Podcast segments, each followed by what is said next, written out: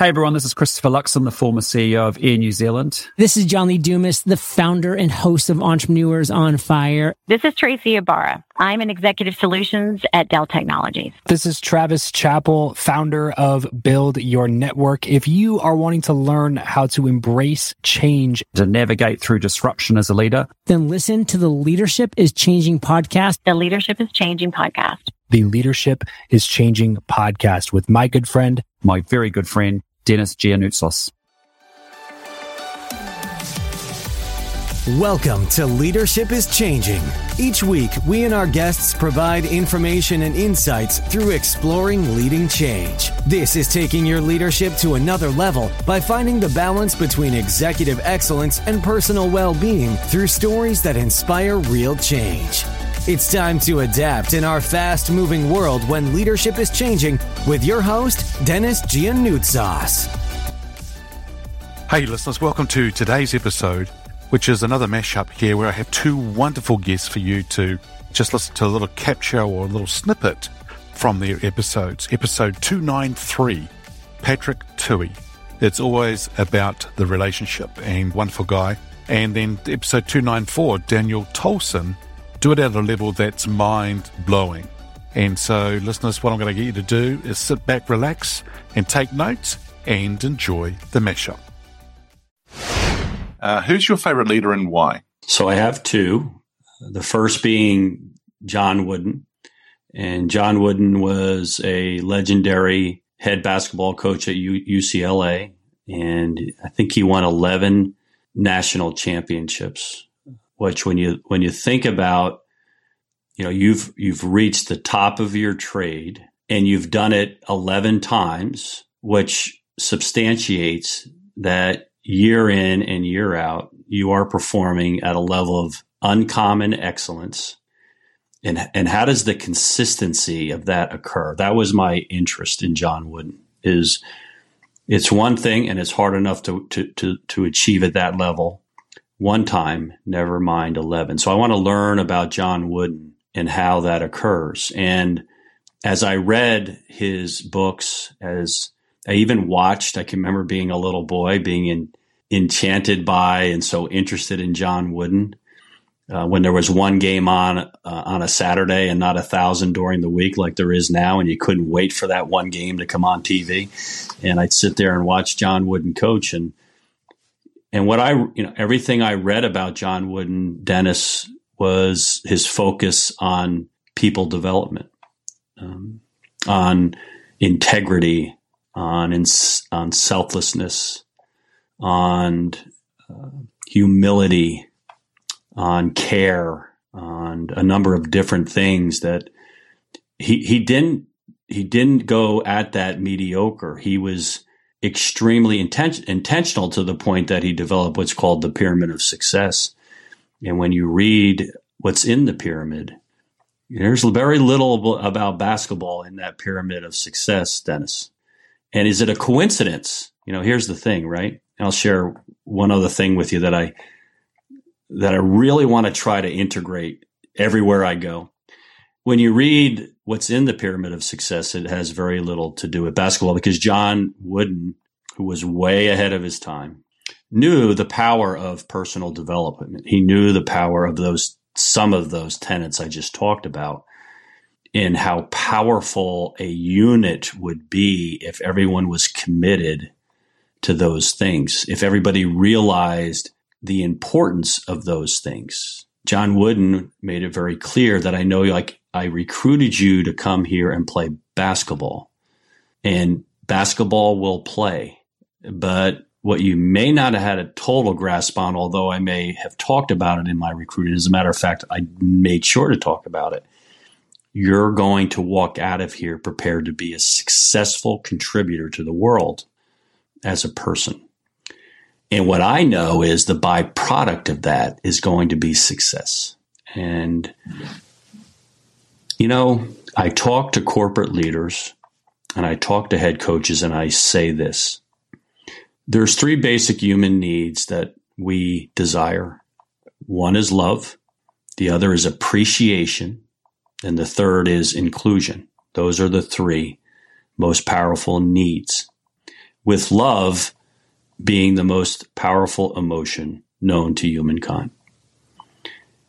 And I asked the question to myself as a leader if that is true, and I know it is, why are we not intentionally finding ways to integrate and build love within our culture?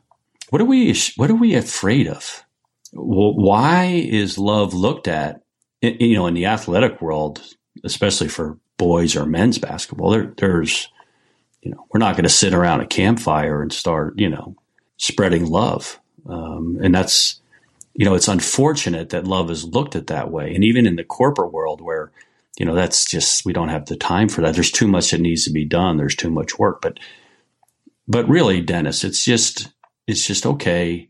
If that is the most powerful emotion and it will fuel our people to do everything at a whole different level, why are we not intentionally finding ways to do that? See, I'm doing that. I've done that for a long time and I know that it, and I know that it works. I know that it works and it's not that complicated to do. It's not that complicated. Yeah. yeah. It's not at all. No, not at all. Yeah. Brene Brown was the second one. I love Brene Brown. Her, what I love about Brene Brown is she challenges leaders to be brave, to be courageous, to be vulnerable, to have, you know, tough conversations, to um, to really be in honesty and truth, to not be afraid to have disappointment occur and deal with it and talk about it and communicate about it and, and, and as well as failure and a b- whole bunch of other things. I think I think Brene Brown brings in a education and and a teachings and lessons around her writings that are current, that not only are they current, but they're also very valuable tools that are going to serve well in the future in respect to who you need to be as a leader. And so I, am always very interested in her writings and what she has to say. And I, and I, and I use, I use a lot of her information and a lot of her teachings uh, in my own programs. Yeah, Petra, I'm just thinking about time that we've got together here, so I just want to ask you some other questions too. Uh, leadership is changing. That title of the show, what does that mean for you? Well, I tell you, leadership for me is in the changing challenges. When you talk about artificial intelligence, when you talk about remote working, when you talk about um, technology in general, I mean, all of these things that are becoming very important, very prevalent in helping businesses be in the future and succeed in the future. I think as leaders, what we have to be very cognizant of is it's always it's always about the relationships that are going to mm. fuel us and prepare us to be successful going forward and that as leaders we can't get so lost in this technology that's coming out and these I, this idea of remote working, which is which isn't going away. It's it's only going to be more demanding. And if we're going to keep talent, we need to make sure that we have that available. But the idea of this, hmm. okay, mm. let's not get lost in the old school principle that relationships are important and that somehow we need to take advantage of this technology. We need to take advantage of all those things. But at the same token, let's not lose lose sight of the core connections and relationships which truly bring purpose to what people are doing. I think that's going to be a huge challenge and very important. I see it already today in remote workers. Daniel, who's your favorite leader now? This person could be alive or from history. Who's your favorite leader and why? For me, it would be uh, the current Sheikh and ruler of Dubai, Sheikh Mohammed. And the reason why I really like his leadership style is because he does have a big vision and it is mind blowing. And if you've been to Dubai or you've seen a documentary on Dubai, it blows your mind. It's actually very hard to comprehend the level of success that they've created there. So in 2007, I was invited to Dubai to become the first professional athlete to go and train and coach wakeboarding. So I went over there. I had the ability to go on television, radio, all the media. So I was treated like a rock star. And I had the ability to coach locals. And I remember there was one local guy. He came down and he said, look, I want my daughter and son to learn how to wakeboard. But he looked at the boat they had and he said, that's not good enough. So the local sheikh, the small sheikh, uh, went and bought a brand new boat worth about $120,000 just for his kids to ride on for about three days. but the scale is mind blowing because where we were riding, the waterway was a man made waterway. It was a six kilometer dog leg from the Arabian Gulf into the desert. And it was a man made uh, waterway and it cost them $6 billion to make it. $6 billion. And the original reason why it was built was for the sheikh, the head sheikh, to bring his yacht down and park his yacht in there. So a $6 billion waterway. And that was given us to us to wakeboard on. So we're wakeboarding in the middle of the desert and literally there is no difference between the sand dunes and the beach on the sand. It's just sand everywhere.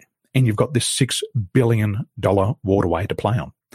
And so when I went there in 2007, that place was literally in the middle of nowhere. It was 100 kilometers from Abu Dhabi, 100 kilometers from Dubai. But then if you go back now, everything is built up between the airport into exactly where I was working. And it's huge. You know, they don't build towers, they build skyscrapers. They don't build a plain building. They build a building that is mind blowing.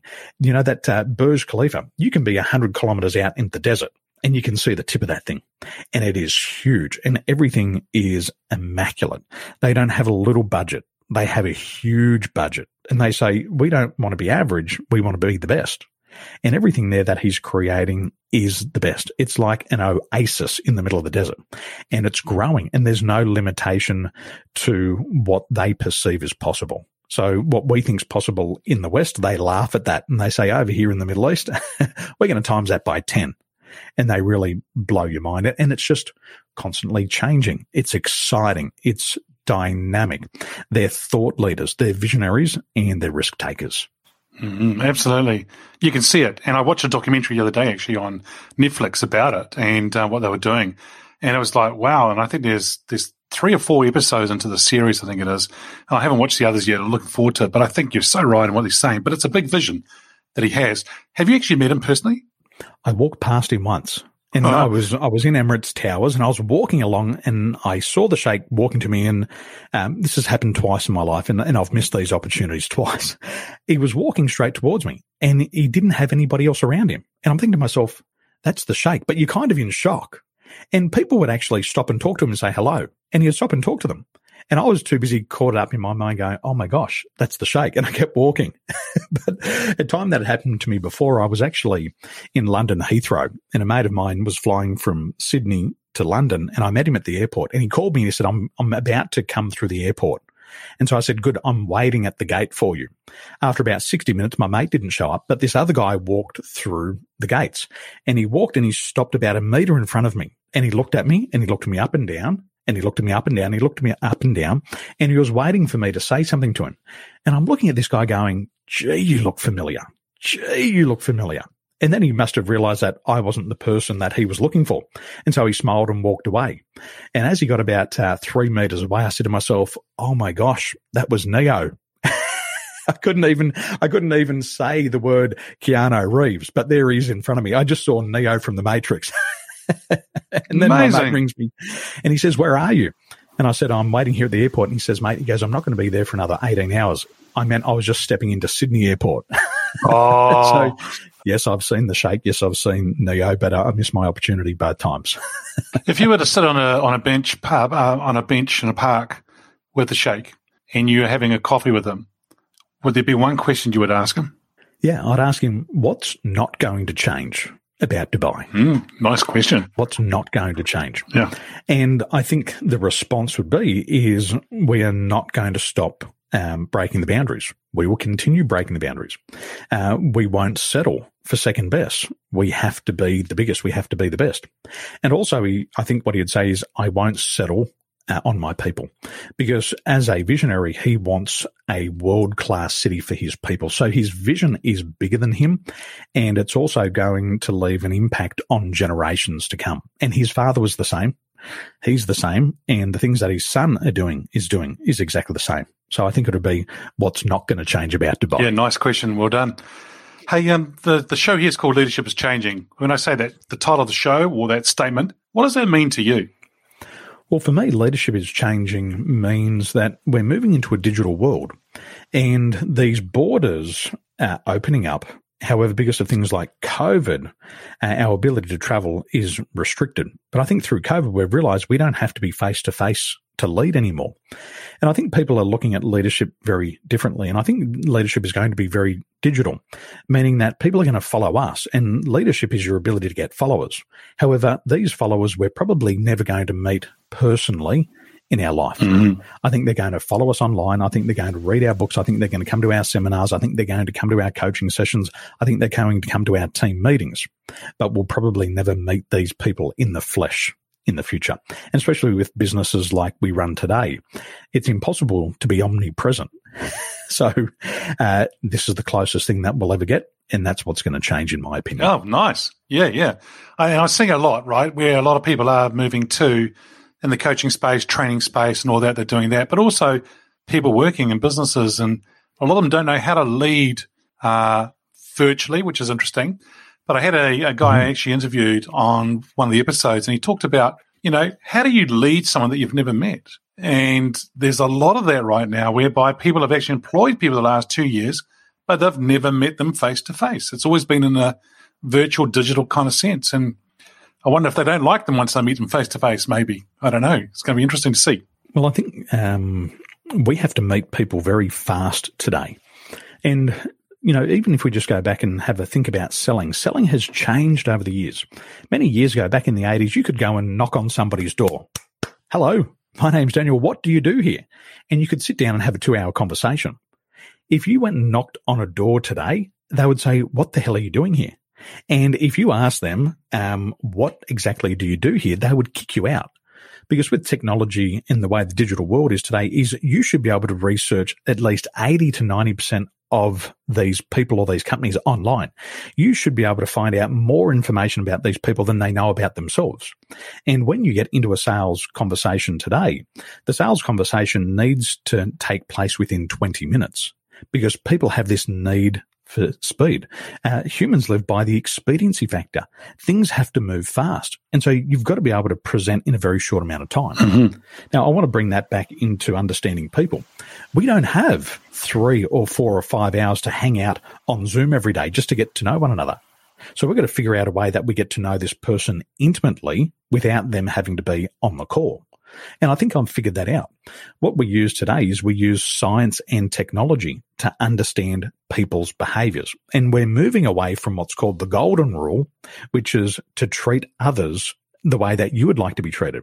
And we're moving into what's called the platinum rule, which is to treat others how they want to be treated. But we've got to utilize science to discover exactly how to do that. So that's where I think it's going to have a big change. Wow, the platinum rule treat people the way that they want to be treated. Yeah, that's a nice way of putting it. Oh, I like that. Yeah, look, I, am aggressive, and and you said that at the start. Ah, he's a competitive person. Ooh. I'm aggressive. Yep. And so what happens is I want people to interact me with me in a competitive way. I don't mind people who are aggressive. I like it. But I'll tell you what, when I've applied the golden rule and say, treat others the way I want to be treated, and I use aggression to push people forward, I get a lot of resistance and it does not work. Mm. so we're going to go to the next level, which is the platinum rule. Yep. Wow, listeners, what a wonderful episode this is of these two two wonderful guests in the mashup.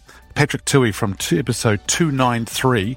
It's always about the relationship. If you haven't already gone and listened to the recording, I, I highly recommend you go and do.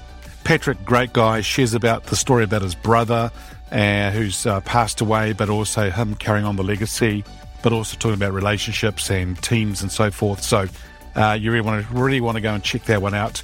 And episode 294, Daniel Tolson, what a wonderful voice uh, he's got, and actually listening to him speak and about what he did and so forth. And so, uh, if you're wanting to do things that are going to be more mind blowing and take them to another level, check out this episode with Daniel Tolson and myself but it's always good. Hey, listeners, it's always a pleasure being with you. Thanks for joining. Until next time, bye for now. Thank you for listening to this episode of Leadership is Changing with your host, Dennis Giannoutsos. Each week, we and our guests provide information and insights through exploring leading change, inspiring executives and leaders to adapt and lead a bigger game in a fast moving world.